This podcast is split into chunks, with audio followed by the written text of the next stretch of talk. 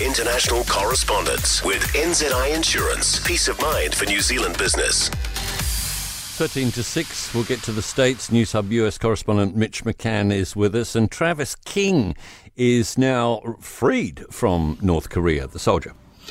Yeah, that's right. Good morning to you, Tim. Travis King is the US soldier who was part of a tour group in July at the demilitarized zone between North and South Korea, where he just ran across the border and was apprehended by North Korean authorities. But before doing this, Travis King had served nearly two months in a South Korean prison for assault before he was going to be sent home uh, to Fort Bliss, Texas, where he faced possible military uh, action and discharge from the military. Some believe that's why he crossed the North Korean border to run away, essentially.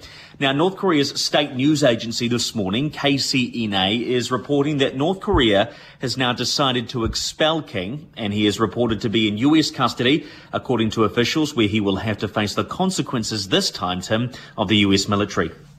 Now, Donald Trump has numerous legal issues on the boil at any given time. One judge in New York has found him liable for business fraud now.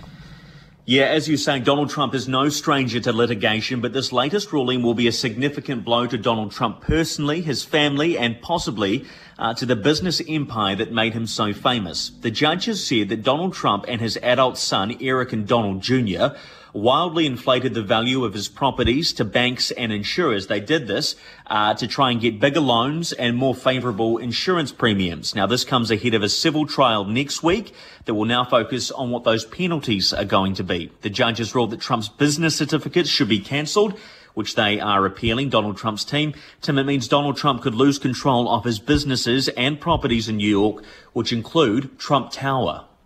That's uh, Mitch McCann, the US correspondent for News Hub. It's 11 away from 6 now.